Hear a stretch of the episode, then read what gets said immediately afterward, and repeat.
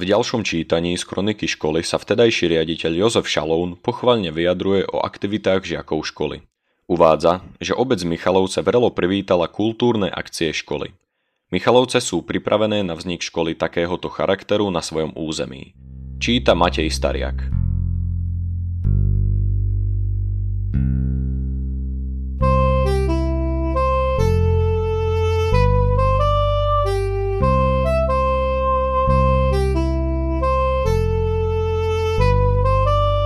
Úvod do prvého zväzku kroniky Gymnázia v Michalovciach, pokračovanie. Napísal riaditeľ Jozef Šaloun.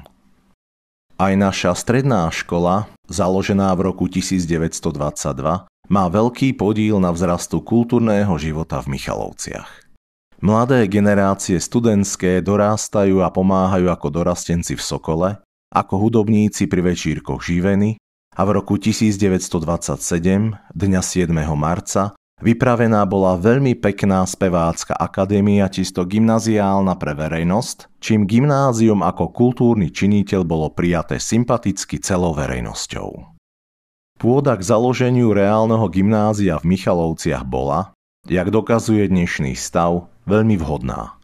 Bol tedy len prezeraný čin, keď veľká obec Michalovce, disponujúca iba poplatkami obyvateľstva, za cieľavedúcieho vedenia starostu Ferdinanda Alexu, hlavného vedúceho notára Mirona Čoláka a bývalého župana, poslanca doktora Michala Slávika, vo svojom zastupiteľstve 10. januára 1922 schválila sľub referátu Ministerstva školstva a národnej osvety v Bratislave, že dá.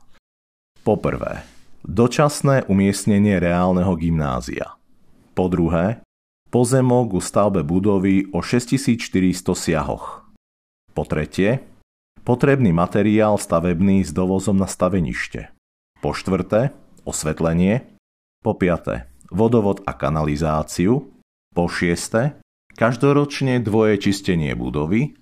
Po siedme, 250 000 korún československých raz pre vždy miesto kuriva. Maďarskí zástupcovia žiadali pre nový ústav vyučovacú reč maďarskú. Zaujímavé je, že sa táto snaha podivná vôbec vyskytla, lebo v Michalovciach hneď Maďarov a bolo samozrejme, že veľká väčšina zastupiteľstva pričiňovala sa a dosiahla slovenskej strednej školy. Sám dekan Alexander Opic, pôvodu maďarského, ktorý potom jazykom zemplínskym do roku 1929 na ústave vyučoval náboženstvo rímskokatolícke, prihováral sa a vysvetľoval, že gymnázium ako kultúrny ústav nemôže slúžiť iba niekoľkým bohatším rodinám židovským, ktoré hovorí po maďarsku a ktoré môžu dať svoje dietky na maďarské ústavy, napríklad do Košíc, kde československá vláda ich pre Maďarov zriadila.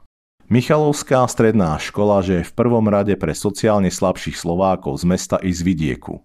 Potom návrh tento bol schválený jednomyselne aj maďarskými hlasmi. Načítal Matej Starják.